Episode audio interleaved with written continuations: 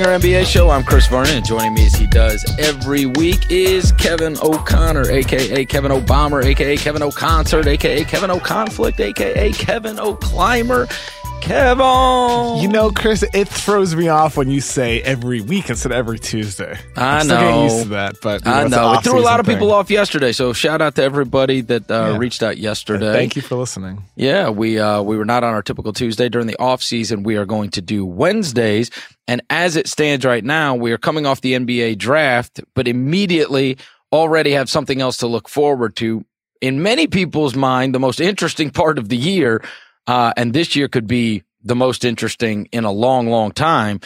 We're four days away from free agency, Kevin, um, and then the Utah Summer League for rookies begins over the weekend, and then the Las Vegas Summer League soon after. But there will be meetings, there will be calls, there will be everything going on uh, coming up this weekend. So let's. Oh, well, you know what?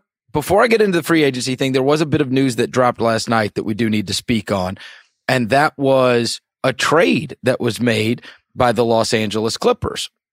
Los Angeles moved Austin Rivers, the son of Doc Rivers, for Marcin Gortat to the Washington Wizards. What do you make of it? It's a great deal for both teams. You know, the, the Wizards have been searching for a, a competent backup point guard for a couple seasons right now. Uh, they dealt with the Brandon Jennings of the world, Ty Lawson's, Trey Burke before he suddenly got good for a couple of games with the Knicks. They've dealt with a handful of guys, and now Austin Rivers. Granted, everybody hates him. He's a solid backup. He's at least somebody that that I think can um be the third guy behind John Wall and Bradley Beal or whatever that backup backcourt ends up looking like in the future. It's solid for them. And then they needed to unload Gortat because of his poor relationship with John Wall. And then the Clippers on the other side of it, Gortat is a solid center, right, to replace potentially DeAndre Jordan, assuming he either opts in for a trade or just opts out and signs elsewhere. It does sound like he's a guy that could potentially be on the move. I like it for both sides. I really do. And one other thing, Chris, for the Clippers, now like they they get rid of one guard. Now it's an easier path for their young rookies, Shai Gilgeous-Alexander and Jerome Robinson, to get playing time as rookies because they have like they, before the trade they had like seven. Now they have six guards, so a little bit easier now. Let me ask you about Austin Rivers because, as you said, everybody hates the guy, and I don't know it's because you know went to Duke. You went, you know, his dad. You know, his dad's been a long time coach, and so people feel like there's been some nepotism, whatever. His playing style is annoying. His playing style. I think that's what it is. Okay. I also think, you know, let's say he's Austin Jones. Don't you feel that there is Yes. a different perception of him? Exactly. Yep, I do. I mean, he if, is if, hurt. If, if, if he weren't Doc's son, Yes. and and if he hadn't been paid that much money by the Clippers, it, I, I don't think people would care as much. I think people would have looked at his season last year, like at 25, and thought, hey, you know, he he wasn't a bust like he looked like he might have been with, with in New Orleans. Now he looks like a solid, you know, reserve guard, a third Oh, guard. he's certainly yeah. an eight man rotation guy. Definitely. He can't. He can be an eight man rotation guy for a good team.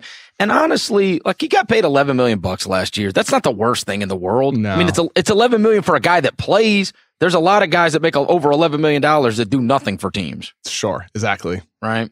Uh, what? All right. So obviously, this affects one of the major things about free agency, which is DeAndre Jordan. Marc Stein reported yesterday that among the various options DeAndre Jordan has been weighing, according to league sources, he is opting into the final season of his contract before Friday's midnight deadline to facilitate a trade with Dallas. Hmm. Very interesting, isn't it, Chris? It is. Uh, it is uh, very interesting because, uh, and obviously there there are other teams interested, but a lot of people have thought, you know, the first time before he was uh, kidnapped, right? He was signed with Dallas the first time around, uh, or was going to. So this is a second go round, and obviously, though years have passed, Mavericks still interested in DeAndre. What do you make of the whole opting into the contract to help facilitate a trade? Obviously, that's the best news for the Clippers, isn't it? I mean, the best news for the Clippers is that you would opt in to help facilitate a trade, right? Therefore, signifying you could feasibly get something back, but it feels like you'd have to throw in another team in order to get anything of real value, right? The Mavericks don't have anything that you'd want. I'm curious if the team would even be Dallas. Uh, uh, you know, I've reported a couple weeks or months ago. I don't know whenever it was, and and like that that they that they might pursue DJ, DeMarcus Cousins, Julius Randle um, this offseason. And it has since been mentioned that one of the guys that they could also target is Clint Capela, a restricted free agent from the Rockets. I wonder, I would love to know what their preferred choice is, right? Would you rather go for the younger guy like Clint Capela, but you have less of a chance to get him because the Houston can match? Or DJ? Uh, maybe, maybe you can get him for cheap, Chris. I think that's always possible as well. They could they could create the cap space depending on what else happens with their free agents to be, um, and some of their uh, options are guaranteed guys under contract. I, I, do wonder if maybe DJ is a guy to be a stopgap for them, maybe for like a two year deal, a short term, because he's going to be 30. Um, well, it's a fascinating case end. study, right, with him, right? Because the league has not gone his way, though players like him, especially rebounding, can still be uh, of great value, but he has been rendered unplayable at the end of many a playoff, uh, uh, many a big game. That being said, if you're Jordan, do you do the opt in, get your 24 mil, and then play it out, you know, a la Chris Paul, and then obviously there's more money available next year, and maybe you can play the market then and get your long term deal, or do you attempt to now? Cash in because I don't know. I guess it depends on which way the league swings, right? Is there, it, you know, it, in the case that somebody with big guys is a big winner, then all of a sudden everything becomes a copycat league and big guys, you know, it, it, people start to think, oh, you need a big guy. Same way that right now, given the success of the Golden State Warriors, people have been anti big guy. So a big guy would need to win big in order for there to be a sea change. And people say, well, you got to have somebody that can deal with bigs. But I don't know if that's, you know, it, it stands to reason that's probably not next year. Yeah. And so what do you do from his point of view? I almost feel like I'd get the money now. I think if you're DJ, um, you probably would prefer to opt in. I don't think you're going to make that much money this season, right? I don't know if you're going to get a four year, $75 million deal. I'm, I'm not sure that money's actually out there for a, a center who's going to be 30 years old this season. He turns 30 in a couple of weeks, um, whose game is so reliant on athleticism. You're going to get that long term deal. But, um, but maybe you are better off taking that long term security, even if it's only like 17 million annually. Um, that's going to be a tough choice for him, as him and his agent.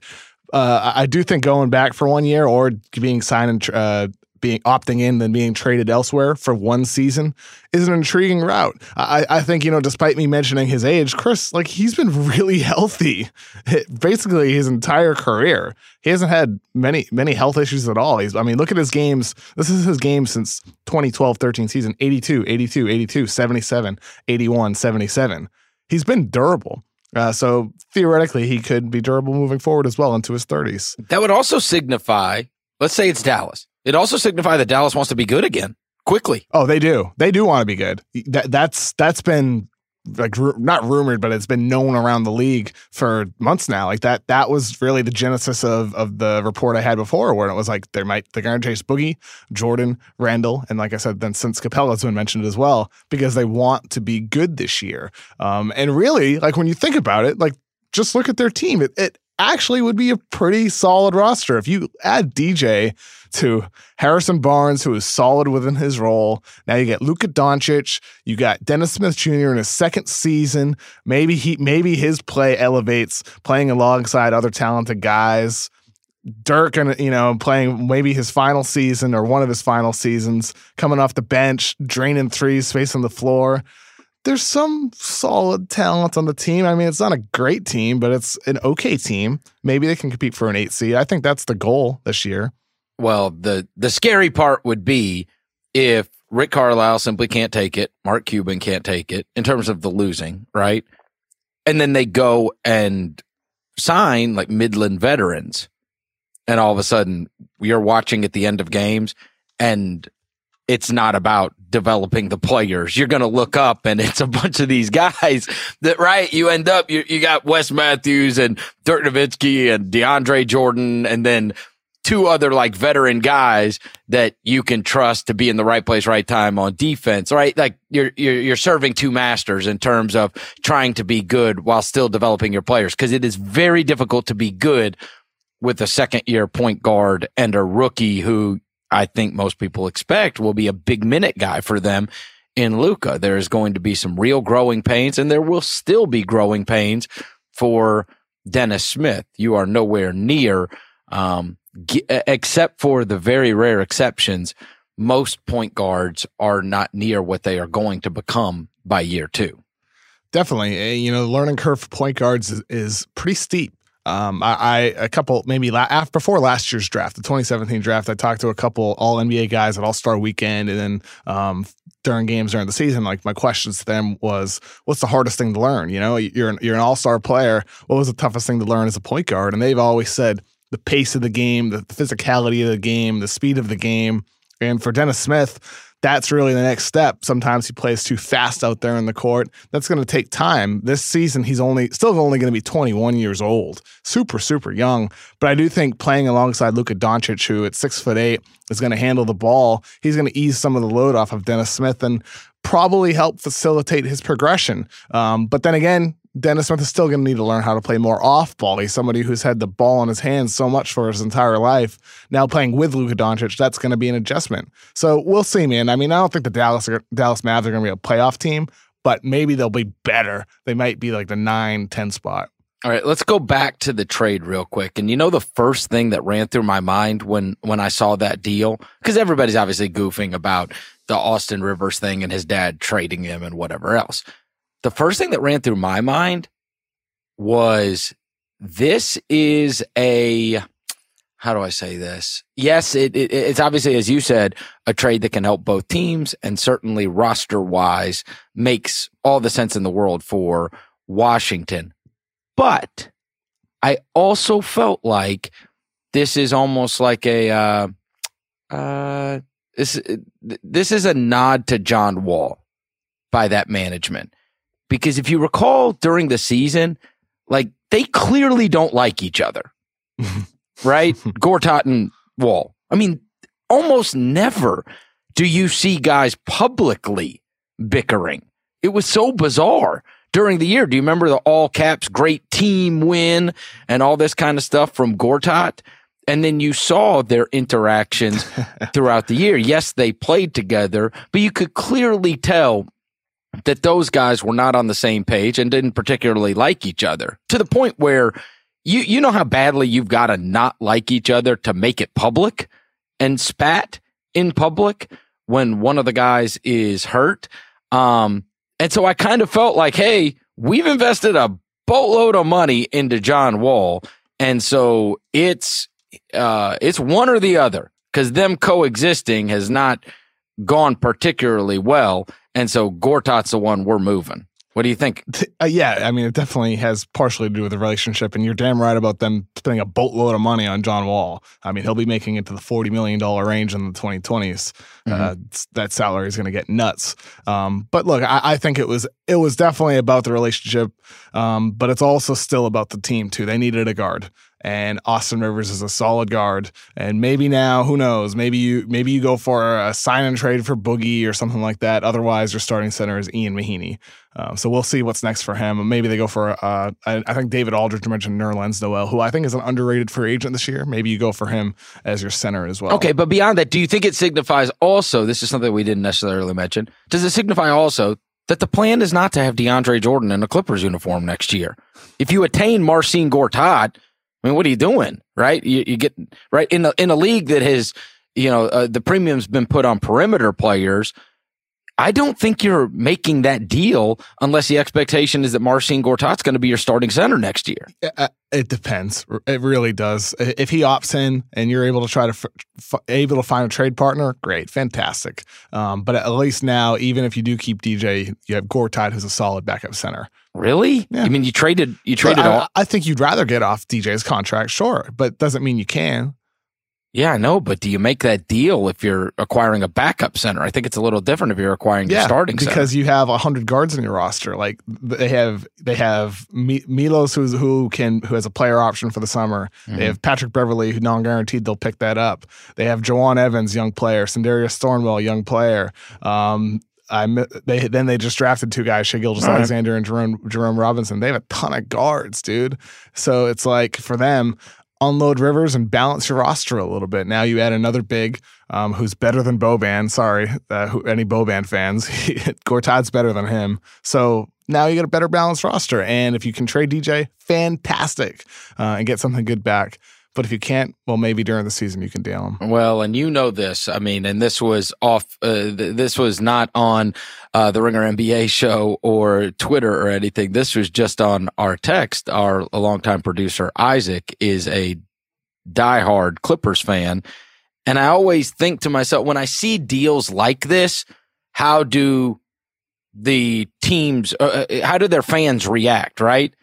And it seemed last night that Wizards fans were mad and Clippers fans were ecstatic. And so, right, like it is what it is, right? I see on one hand my buddy Joe House pissed off. I see on the other hand Isaac wants to go party. Hey man, I can understand. A lot of Clippers fans hate Austin Rivers more than anybody else on the on the planet. So I get it. Shout out, shout out to Isaac. Shout out to his happiness. Let's move into uh, free agency. And one of the things that dawned on me last night was what is the domino that's going to start everything. Now, there is a general sentiment that LeBron is going to dictate everything that goes on. But I did wonder yesterday if it's actually possibly Paul George that dictates everything that's going to go on. I don't think so. The reason I say this, the reason I say this, I was talking to a prominent agent yesterday and this is what he said. Sources. He said, I have, and it does not represent Paul George, by the way. and he said to me, he said, I have always thought Paul George was going back to Oklahoma City. And I was like, what? And he said, people can talk all they want about making up the money. He's like, Chris, it's almost $50 million. He's like, you signed the deal and then six months down the road or a year down the road, whatever, then you try to get out. You force a trade behind closed doors. But you've got to sign that deal. And people could say, well, then by the next time he can just sign another deal. He's like, he's 32. He just got another thing done on his knee. Kid's had a broken leg. You know, it's like almost $180 million, right? Would be a five year max.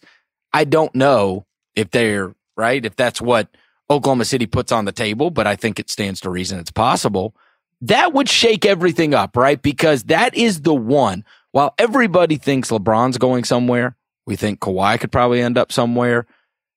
I that was the first time I had anybody tell me that they thought Paul George would stay in Oklahoma City because it was just too much money in order to not stay there.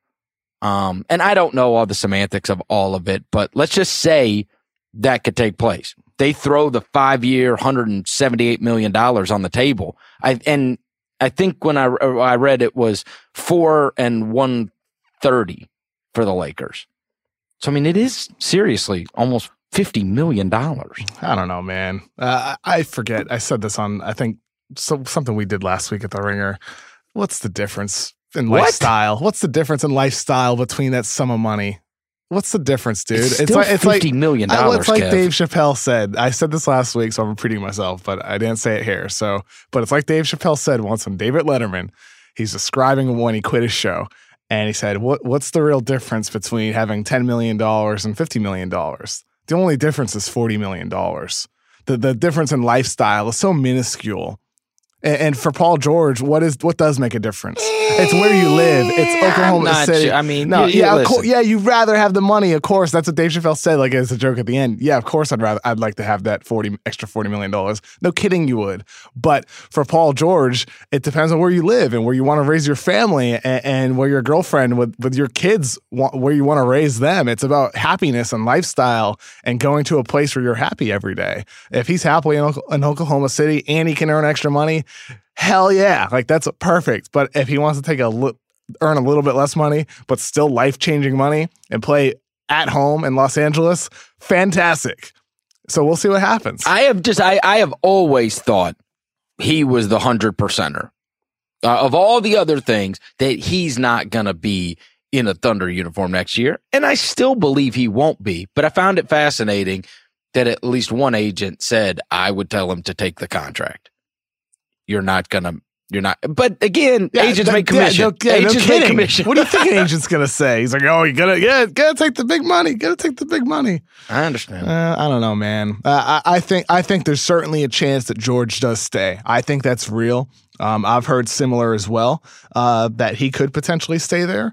However, Chris, I do think you know, looking at the money, the only real difference would be in that fifth year of a deal. Um, it's pretty similar through the first four seasons. So let, let me just like lay that out real quick. So if he resigns with the Thunder, the deals the next five years would be 30.3, 32.7, 35.1, 37.5, then 39.9. So nearly 40 million in that fifth year. However, the first four years signing with the Lakers or anywhere else is pretty much the same. It's like a little bit less over the four years 30.3, 31.8, 33.3, 34.8. So you're learn, earning about $6 million left less over four seasons. It's that fifth year that's the difference. However, if you're Paul George and after the 21 22 season, you're still a great player, at that point, you might be able to make up that money by signing a max deal then. Maybe not. Maybe you get, do maybe you do lose out on that $40 million in the fifth year.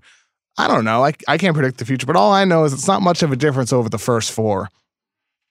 This is exactly the conversation I feel like we had about Hayward, right? Is that and it, and it is exactly the same thing. It is where he could theoretically make up the money in that fifth year. It's but the first four years, the difference is so minuscule. Yeah, but, but in fairness, he- he broke his friggin' leg the first game. yep. You know what I mean? Like I, I, I would love to think Gordon Hayward comes back and he is exactly what he always was and possibly better. But you never know. Of course, you That's never the thing, know. right? That is almost the cautionary tale. I mean, that injury looked worse than it Yeah, probably but what if he's not? was. what if he's not? If he's not, you know, in four years, yes, he will have passed up making a boatload of money. Yeah. So what? Well, I don't, say that. I, maybe, maybe it's just me.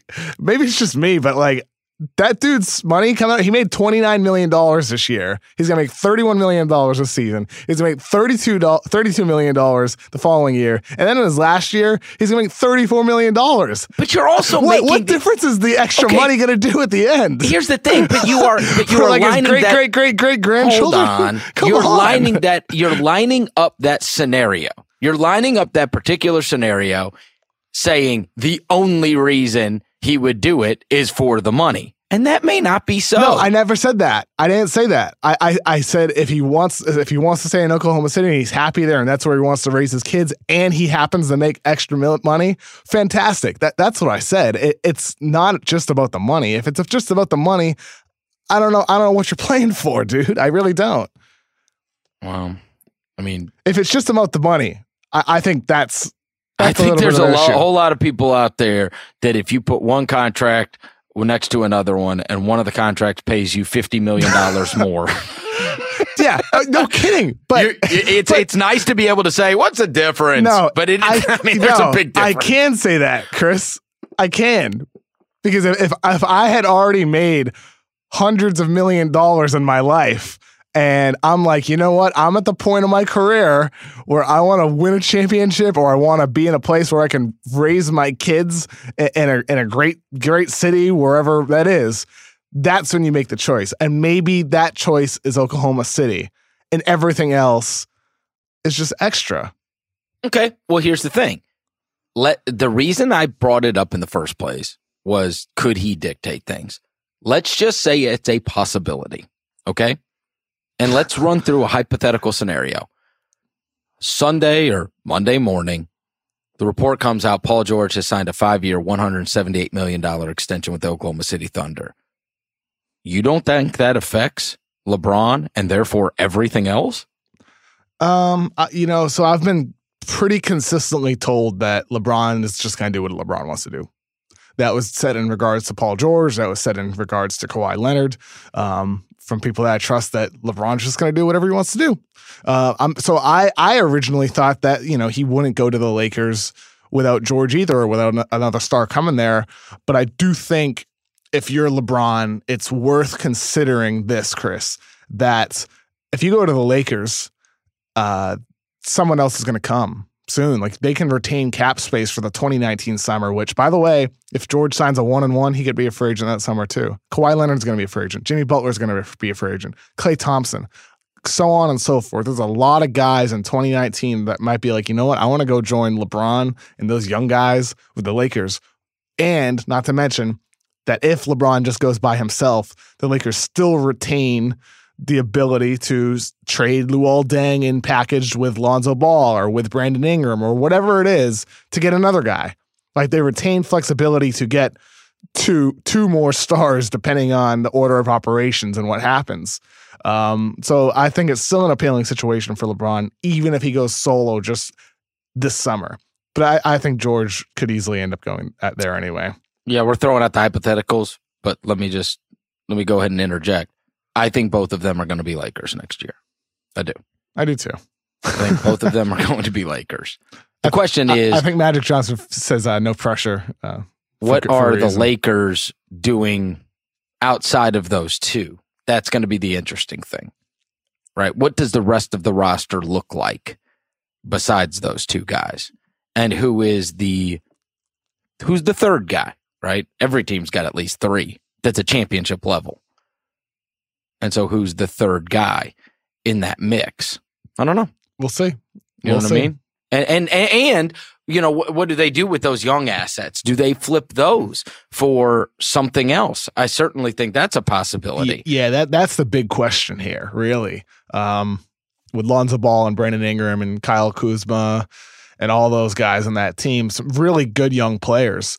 Do you do you package that player uh, with Luol Deng's contract, 18 million this year, then 18.8 the following year before he becomes a free agent.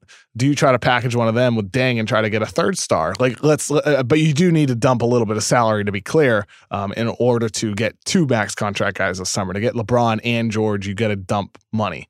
Um, so that's got to come from somewhere. All right, Kevin, we'll get right back into free agency. But first, a word from our sponsor, Sonos.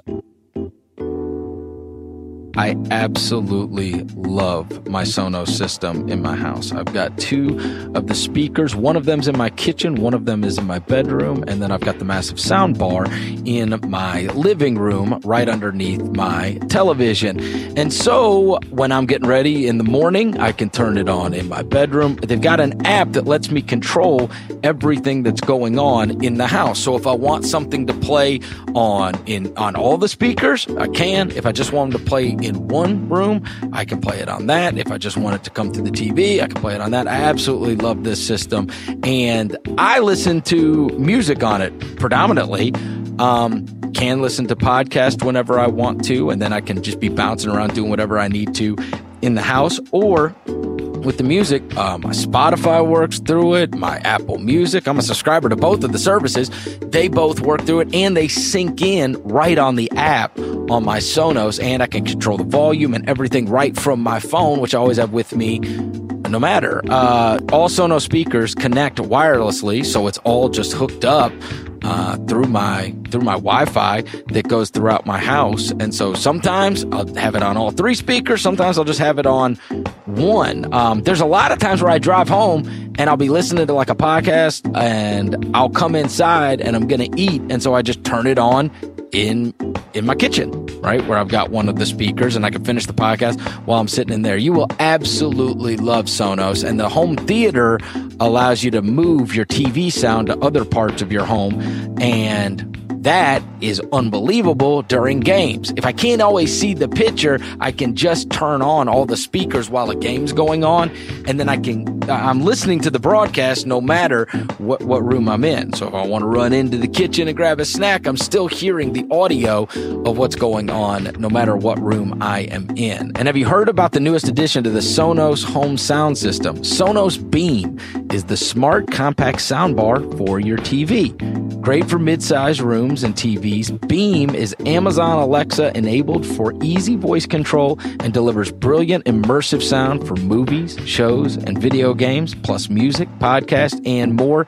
And it's only $3.99. For bolder sound and larger rooms, Sonos has the Play Bar and the Playbase. The Playbase was the one that I have that I mentioned earlier. Pre-order Sonos Beam now at sonos.com and start your home sound system today.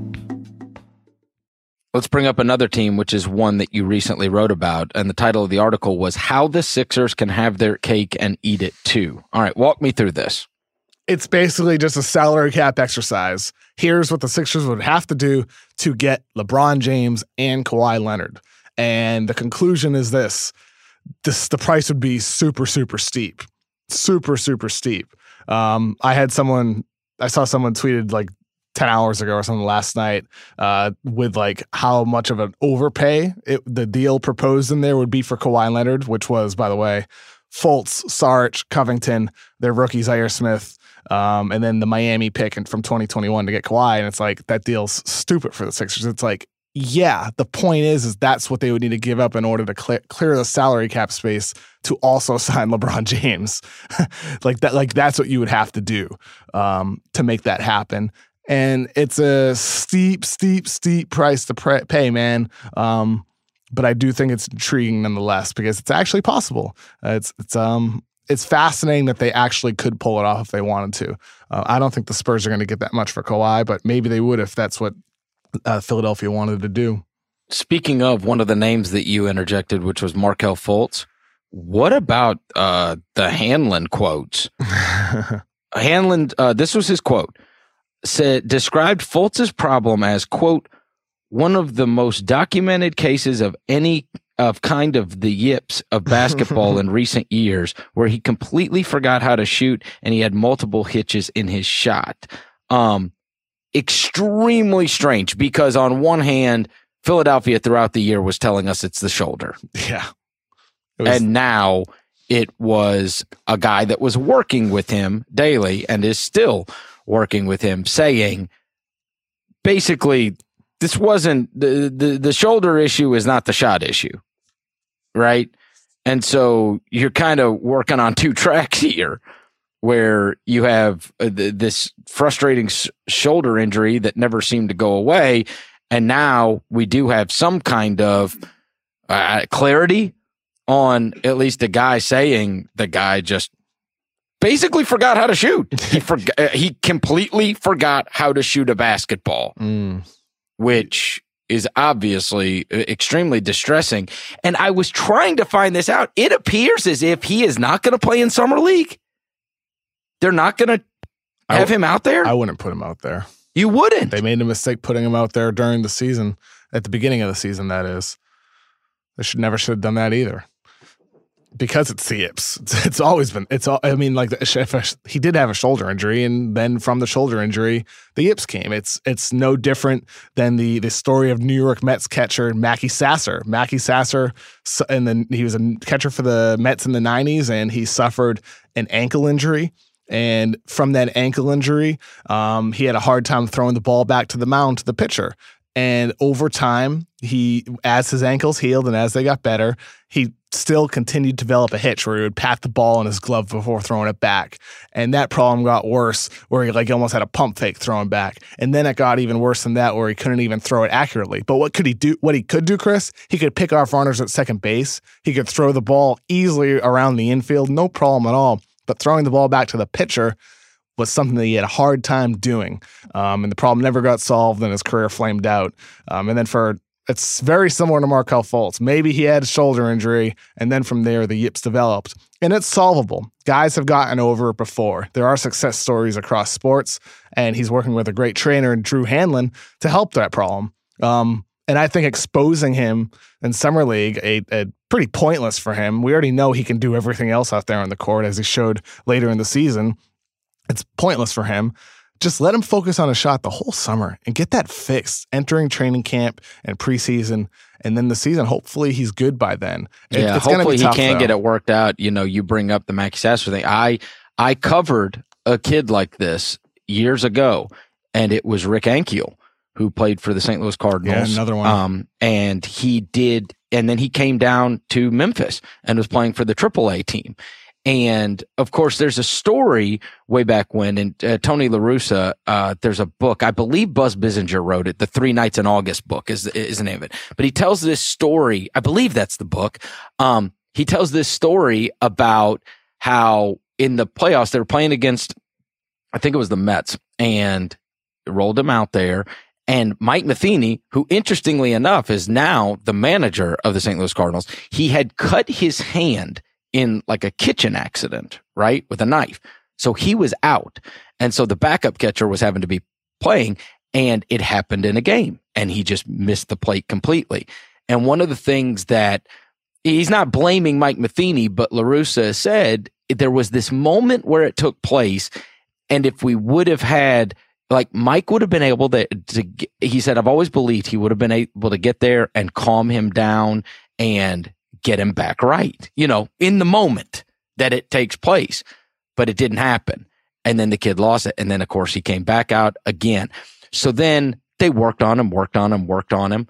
And I saw him the next year in Memphis. And Kevin, if you were sitting behind the plate, even up towards the uh, the first baseline, petrifying. I mean, he, I'm talking like it was not even, it was not even like you know, eh, like you know, like the old Bob Uecker in Major League. It's a bit outside.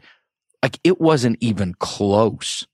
It wasn't even close. Like I've never seen anything like it in my life. And when this guy was in it, people were talking about like Sandy Koufax with this guy. He was as good a pitcher as I have ever seen in person because he could throw it on the black with his fastball and then he could just, you know, buckle your knees completely with a curveball. And you know, it never came back. And he ended up, you know, he's such a great athlete that he ended up becoming an outstanding outfielder and a pretty good hitter uh, for the Cardinals. And that was the weirdest thing. He could gun people out from the outfield, but he was never able to pitch again. And I don't know. It's obviously something that's going on between your ears. And exactly. so here's hoping I because when you listen to like Hanlen, this was the rest of the quote. We've been working hard every day, working on rewiring his body and getting a kind of a smooth stroke back into his shot. We're way ahead of pace where I thought we were going to be. And I thought it was going to take me at least six weeks before we had kind of a serviceable jump shot. And we're already starting to shoot with a jump in week two. So he's obviously saying there's promising things going on, but I was like, good grief. Six weeks until the trainer thinks that you would have a serviceable jump shot. Like this is a total, like starting from scratch. And it is, it is uh, the, the most mystifying thing, right? This kid has been awesome at basketball for the last 10 years. It was starting from scratch. I saw him work out the day I was there to see Mo Bamba, and eh, they basically started like three feet away from the rim. Wow. Like, and then five feet away from the rim, and then seven feet, then from the free throw line. And that was it. like that was the workout. I really cannot remember. I can't remember anything like that, honestly but that's what you got to do. Like to to solve a problem, you need to know what the problem is, and and if you know the whole season, that's what I never understood with them putting them out. I thought it was very clearly um, the yips early on. All all indications were everything that was said, every quote about oh you know his arm feels fine when he lifts when he lifts it to pass the ball. It's similar to like you said with Ankiel with like you know throwing down runners or yeah. or like I said for Sasser with like picking off runners at first or throwing the ball at second base but he couldn't get the ball back to the mound. And, and for Fultz, it's like, look, man, all the symptoms were there. And to address that problem, we need to understand it. And I think it's about resetting and relearning. Yeah. It's not something you work through. It's something you need to relearn. And hopefully for Fultz, it's not more than that. Hopefully this solves the issue because it could be more than that too. Okay. So now in a long way, I'm going to round about to what you were saying. He has no trade value right now. I think I mean, he does. I no, disagree. He does. No way. He does. You he, can't know until eh, eh, you can't know until you you know until you're sure that he can shoot. Yeah. Um, you know, that's the funny thing about like people saying the Kawhi deal's way too much. It's like we don't really know what Fultz's value is right now. I think he has value. Um, but then again, it's like you just got to wait. Listen, you wouldn't have traded for Rick Ankiel as a pitcher after those playoffs. No. I promise oh, you. I know he was he was horrific. Uh, right. he was horrible. So you gotta um, you gotta wait. And then with Fultz, I do think a consideration that needs to come into play is that if things don't work out, like if this if like a shot never comes back and it's like always a disaster, and and in the 21-22 season, he's going to be making fifteen point nine million dollars, and that and that could be dead weight if if the shot isn't there. But I, I do have faith that the shot can get solved um, with Drew Hanlen. But we'll see, dude. Um, I'm not super optimistic about it, but I, I, I feel more optimistic than I did uh, at, at the end of the season where we didn't know what he was going to be doing. Okay, earlier when you were talking, you mentioned a, a, a Lakers quote about um about Magic Johnson, right? Um, and was talking uh, it, basically that this was not oh that he would he would resign if they yeah. don't if they don't solve this roster become a contender after two summers. Yeah he said right uh, saying it uh, saying it won't be a failure if the lakers do not land a max free agent this july. Magic johnson set a timeline for his rebuild saying he will step away if he can't deliver by next summer. Do you think that is a quote that signifies magic johnson knows he may not end up. Uh, the expectations are now so ludicrous, right? The expectations are from you, from me, from everybody. Everybody thinks that we're going to look up and Paul George and LeBron James are Lakers. and if next year it's Lonzo Ball and Brandon Ingram and Ju- they bring Julius Randle hey, back and sounds fun. Right?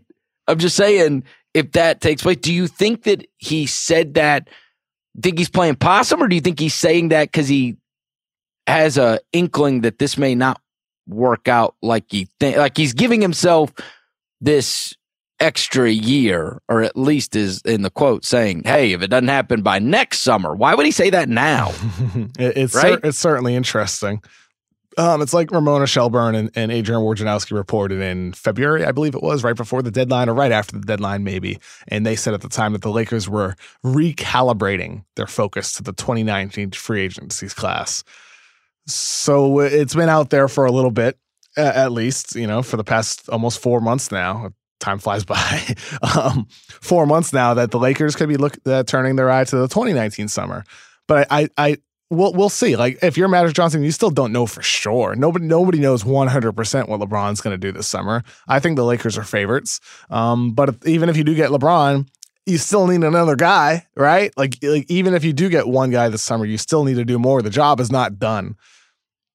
One guy that we know they are not going to get that we do need to mention is a uh, a story that came out that the Nuggets filed paperwork to decline a t- team option on Nikola Jokic, which signified that they are going to clear the way for him to sign what will likely be a five year, approximately 147 million maximum contract in July. I feel like you had really cooled on Jokic last year. Do you think that this is a wise move, the full max for Jokic? You have no other choice. I agree. No other choice. Uh, and to be clear, I like Jokic. I really like him a lot. Um, but he has a long, long way to go in the defensive he's still. Su- I mean, he's twenty three. Exactly. And, and, and he this, averaged like nineteen and eleven exactly. and six assists. This, I mean, this, this was this is what we talked about, right? Like where Marc Gasol at this time, who right. people often compare him to on the offensive end of the floor, Marc Gasol at this point was not in the NBA. like he wasn't in the NBA yet. Marc Gasol was a rookie at 24 years old. so like the, the Gasol comparisons, Jokic is ahead of the curve. Um, but Marc Gasol became a one of the best defensive players in the league. He was a defensive player of the year in 2012, 2013. He was an all NBA player. Uh, he was an all defensive player that year as well. He's really, really good for a long time on both ends of the court. Jokic right now already is an awesome center. Yeah, one he, of like one of the best passing centers in the game. It, he is the best passing center in the game, one of the best of the century, really. Uh, but the defense is a problem, and that needs to get better over time. That that's my only hangup with him. Yeah, uh, Mike Miller, who was actually on the Ringer NBA show, uh, I guess it was a year or two ago now with me, um, played with Pau Gasol in Memphis, played with Marc Gasol in Memphis, and he played with uh, Jokic in Denver. And that year that he was there, when he came back into town, I asked him, I said, I was asking about all the different players, right? The young guys on the team, Gary Harris and Mudiay and whatever else. And he said, um, and this is before Jokic had blown onto the scene, right? And he said, I'm telling you, the one is Jokic. And this is before he became like everybody knew about Jokic. He said, I'm telling you, the one's Jokic. He said, I played with Mark and I played with Pau, and this kid is better than them at his age. He can, he can possibly be like five to 10 time all star. He's that good. And I was like, what? And sure, I mean, listen, he knows talent, right? God, Mike Miller's been around. He had a 15 year career and was a very good player and played with all manner of great players. But he was all in on Jokic. And interestingly enough, used that same comparison you did. And I think it is hard to remember. I mean, Marc All wasn't, eh, this kid's 23. He is 23 right now.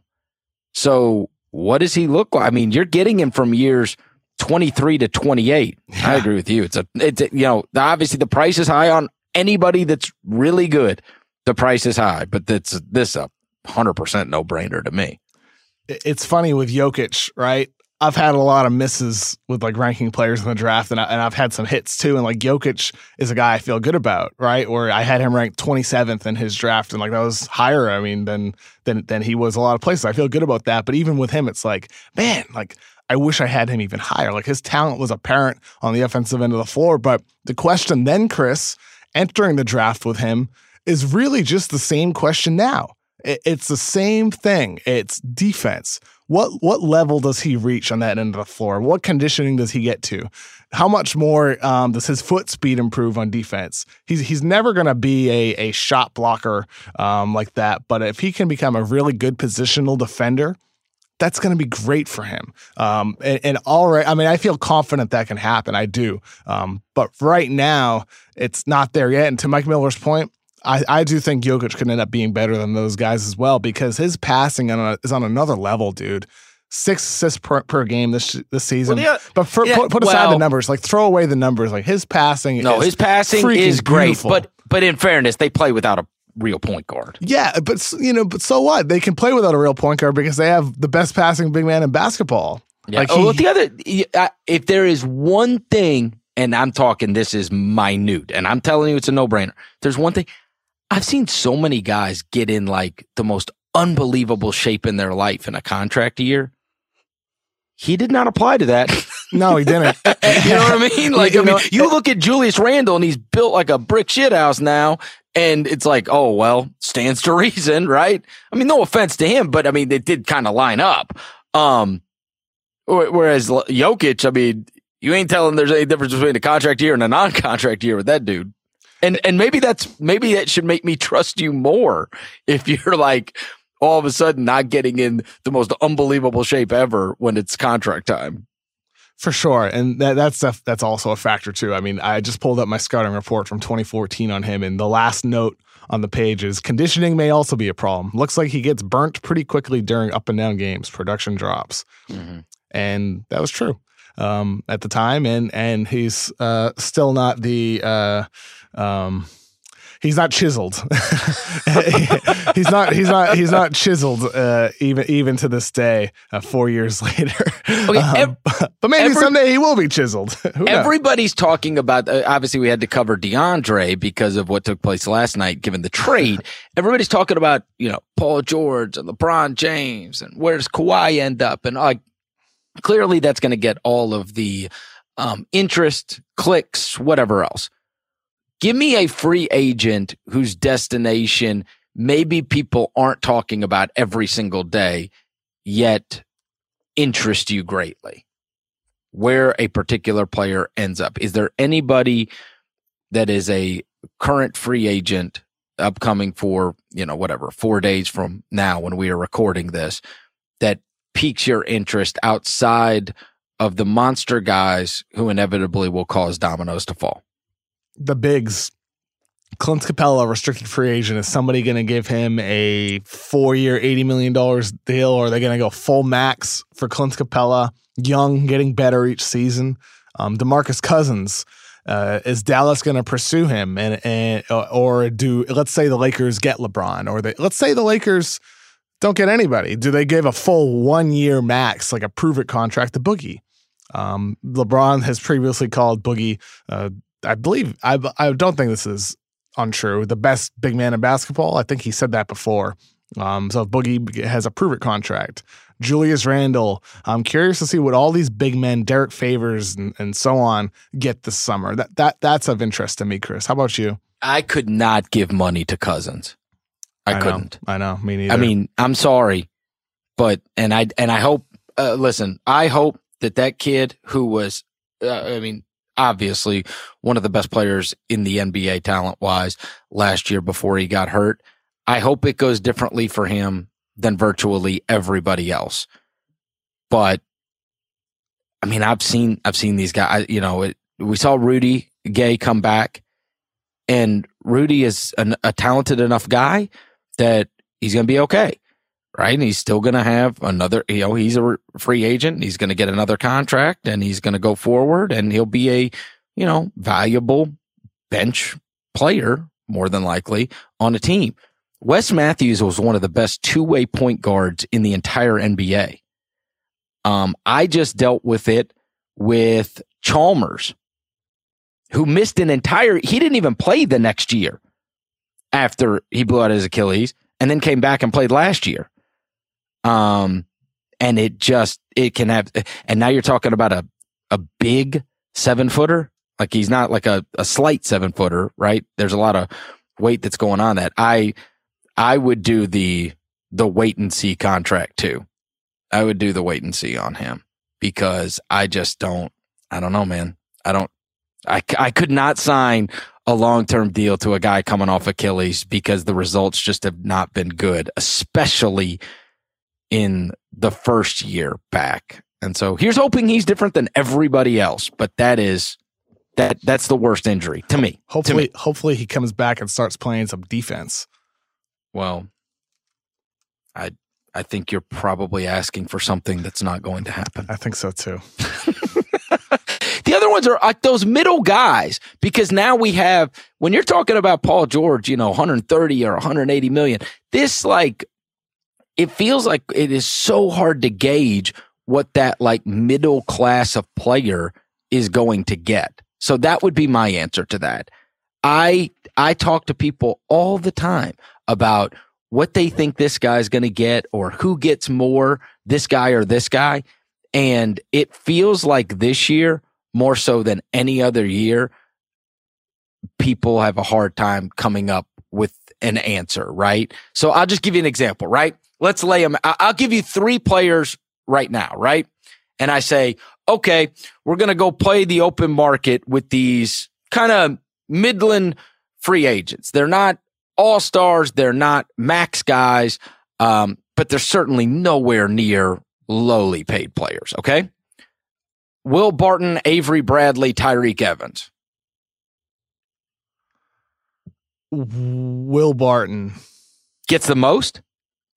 Uh, yeah, I think so. Maybe. Yeah, Will Barton. You know who Bradley kind of feels like to me? He kind of feels like Eric Gordon to me right now. Eric Gordon was perpetually injured, and that was what was saddled around his neck. And even when he signed with Houston, people thought this might be a little bit of a risk, and obviously has been gangbusters the last two years. He's just been awesome. Uh, Six yeah, man of the year. Know. Then he like, I mean, this guy can play at an all star caliber levels uh, many times, uh, but he was perpetually injured, and and Avery was decently durable prior to the last two years.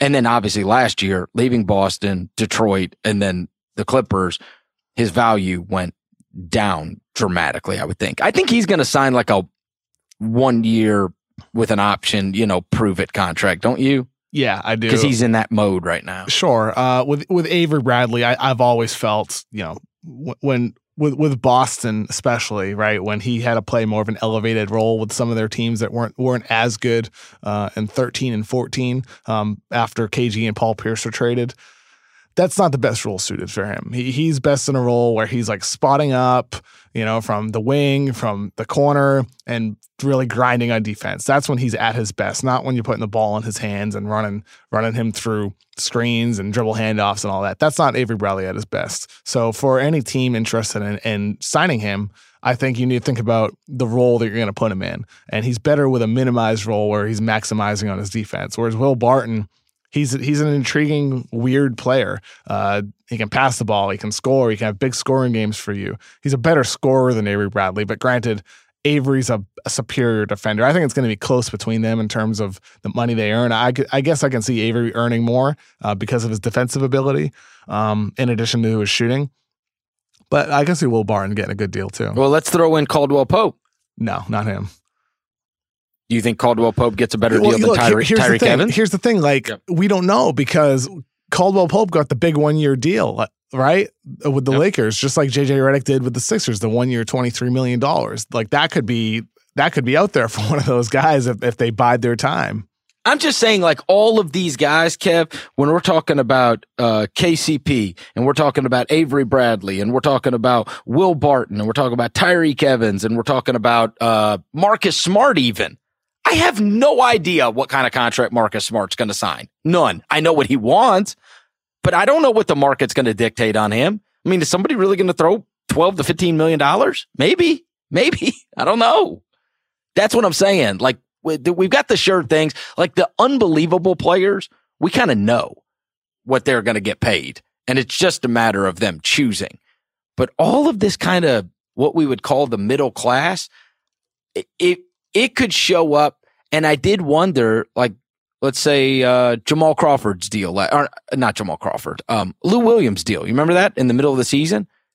And people were like, well, geez, that's not that much. Like, did that signify that that's about the range? That, cause I think you could fairly throw Lou, even though he's better than most of those that I named, but that would be a roundabout, you know, number that they would get. And so for your team, you'd be like, Lou Williams gets paid like 10 million bucks. Like, what? We ain't paying you 15. He, he oh, doesn't even get paid 10. Yeah, no. He, he's going to get paid eight the, the next three years, eight, eight million in, in the next three. And so is that going to be non-guaranteed the last year? I know. So is that going to be a standard or is that going to be the, uh, the, the exception to the rule of what these kind of middle tier guys get? They're really good. They're not all stars or sure thing all stars. And maybe they've got some kind of knock against them, whether it's injury or, or whatever it may be. I don't know. I really don't. I, I can't predict this year at all. Whereas it felt like you could used to say, like, eh, he'll probably get like, you know, you know, three and 36 or four and 40 type of deal. I don't know. These guys could sign for anything and I would be like, okay. I mean, we'll obviously comment and say it's good or bad. But I mean, you brought up Clint Capela getting 20 million bucks. Clint Capela? Like I gotta at least be able to throw it to you and you can get me a bucket outside of finishing a oh, dunk. Oh, come on. If I'm paying you 20 million bucks. Golly. What? I gotta be. I, you think it's unreasonable to say I should be able to throw you the ball and get me a basket? It depends on the team context, Chris. Like if you have well, other hell, guys, I could. If, if, if, if, oh, don't say you can do what Clint Capela does. I can't. I can't clearly, but I'm saying you are in a great situation. I know he's in the perfect situation in terms of being able to finish lobs off of pick and rolls from two of the greatest pick and roll players to ever walk God's green earth. Yeah, but he's 24 years old and he's a really, really good defensive player, a really good rebounder. He's gotten better as a passer over the years. It doesn't show in the numbers because of he doesn't never touches the ball unless it's a dunk.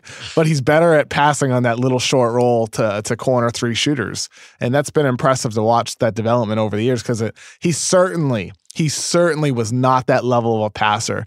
Um, when he was playing international basketball before entering the draft in 14 when he was drafted by the Rockets. Um, he's gotten better, man, and he gets better each year. His conditioning has improved too. He's able to play more minutes and sustain his level of play for a longer period of time. If you're a team that's drafting him, you're drafting him to be, you know, your big rim running center that just absorbs, def- forces defenders to collapse into the paint when he's rolling down the lane, and he can anchor your defense. That's what you're getting him for, not to throw him the ball and say, "Get me a bucket." Uh, I know you love Clint Capela, but you you go ahead and spend twenty million on him. I'll find somebody else. Um, I have already, and this is the last thing I'm going to say today on the show. I need you to pull out your planner or whatever you do. How do you make your plan? Do you put it? Do you are you a planned guy? Uh, Like, do you have stuff in? Do you have like uh, a, a planner or do you put it in your phone or what? A new story just dropped by Adrian Wojnarowski, Brian Windhorst, and Ramona Shelburne. Oh, I love this breaking news in the middle of the yes. show. Woo. Uh, it appears as if, and this was obviously, I mean, you're talking about a murderer's row of reporters on this from every angle with uh, Adrian R- Ramona Windhorst. Uh, and it, the idea is that there have been four teams uh, the Celtics, the Cavs, the Sixers, and the Clippers, it looks like. Uh, I've talked to the Spurs about a possible deal. Uh, what else particularly interesting is we are skimming through this on the run? Sounds like uh, LeBron uh, is hesitant in order to uh, make a decision on this. I, I would imagine. Listen, this is perfect because you get it from the LeBron side too. Lord knows, uh, Windhorst has covered LeBron since he was a fetus. So if anybody would know, he would know. Um, uh, so I guess this this kind of stand. So the Lakers, it says that the Lakers are feeling a little bit of pressure, maybe to deal for Kawhi because if I'm reading this right, that Paul George, um, and w- which we referenced earlier in the show, that may not be a sure thing. Therefore, if you are going to be able to uh, convince LeBron to come there, that you would you, you need to get another star some way somehow. God, I feel like they've got the best to offer, don't you? Like if you're if if, you're San Antonio and you're saying, all right, we're not like this is something's got to give here. Um, and I know that there have been reports that they have very little interest in trading him to the Lakers. But let's just say they've got the best young assets, don't they? I mean, I would 100% make sure I get Ingram back. 100%. Like that's, that's non negotiable. I've got to get Ingram back. And then I try to snag a couple of their other young players. Maybe I can get a Alonzo or a Kuzma or whatever. I mean, I am like, like a sign and trade for Julius Randle too. That was also re- recommended in this, including him, not just him. So it would be Ingram and Randle, I don't know.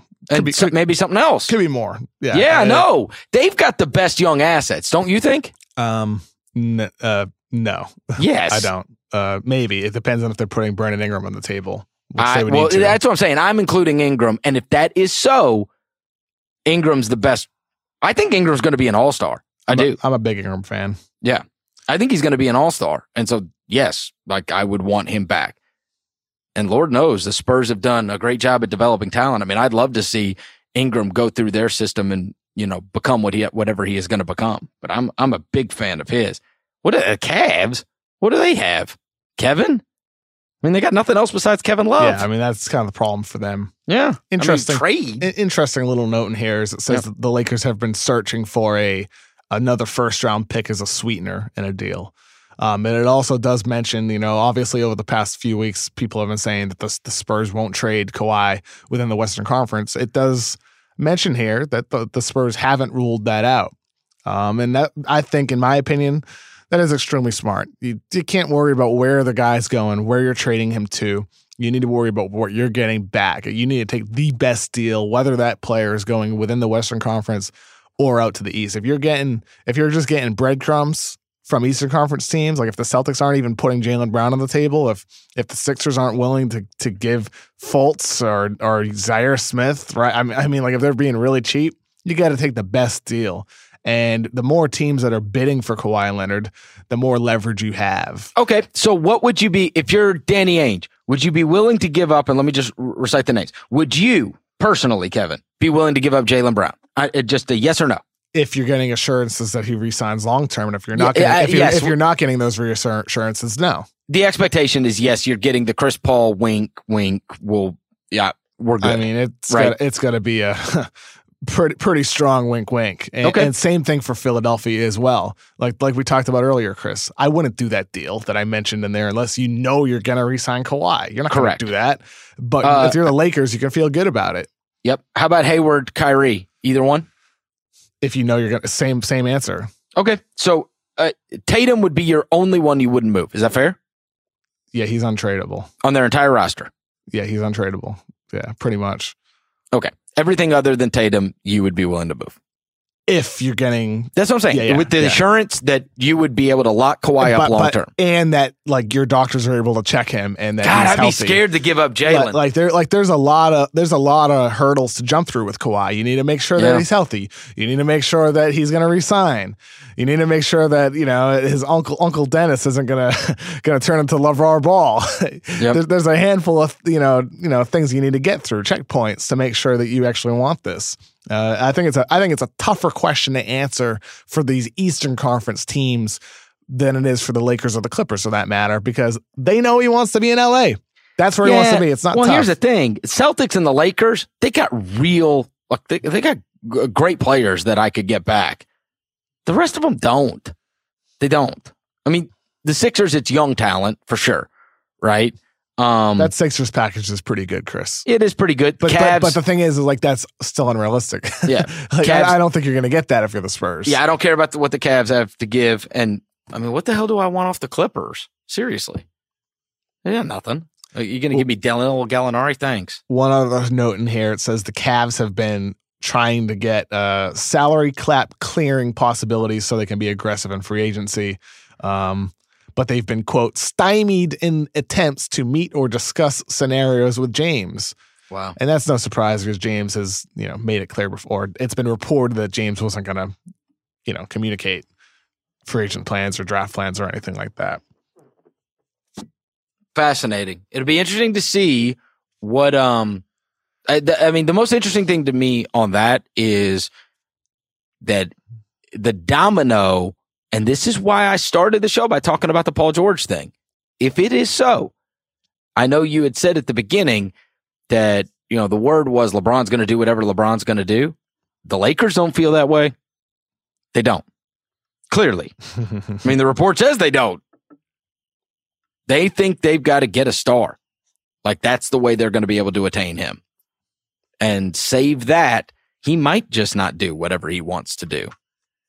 I mean, hell, he signs one year deals. It's not like he couldn't do it next year if he wanted to, right? Of course, I know, Right. I know. I That- mean, he signs one year deals, so we could just be doing this a year from now. but but that's almost you know, you know, to, to my point. Like, if he wants to sign a one and one with Cleveland, he can. And, and like then Yeah. it's like, hey, hey, LA, maybe next year. Fair enough. All right. Before we got interrupted by amazing news, I asked you, do you have like a planner? Do you put things in your phone? Is it on your like email? Like, do you, are you a planner guy?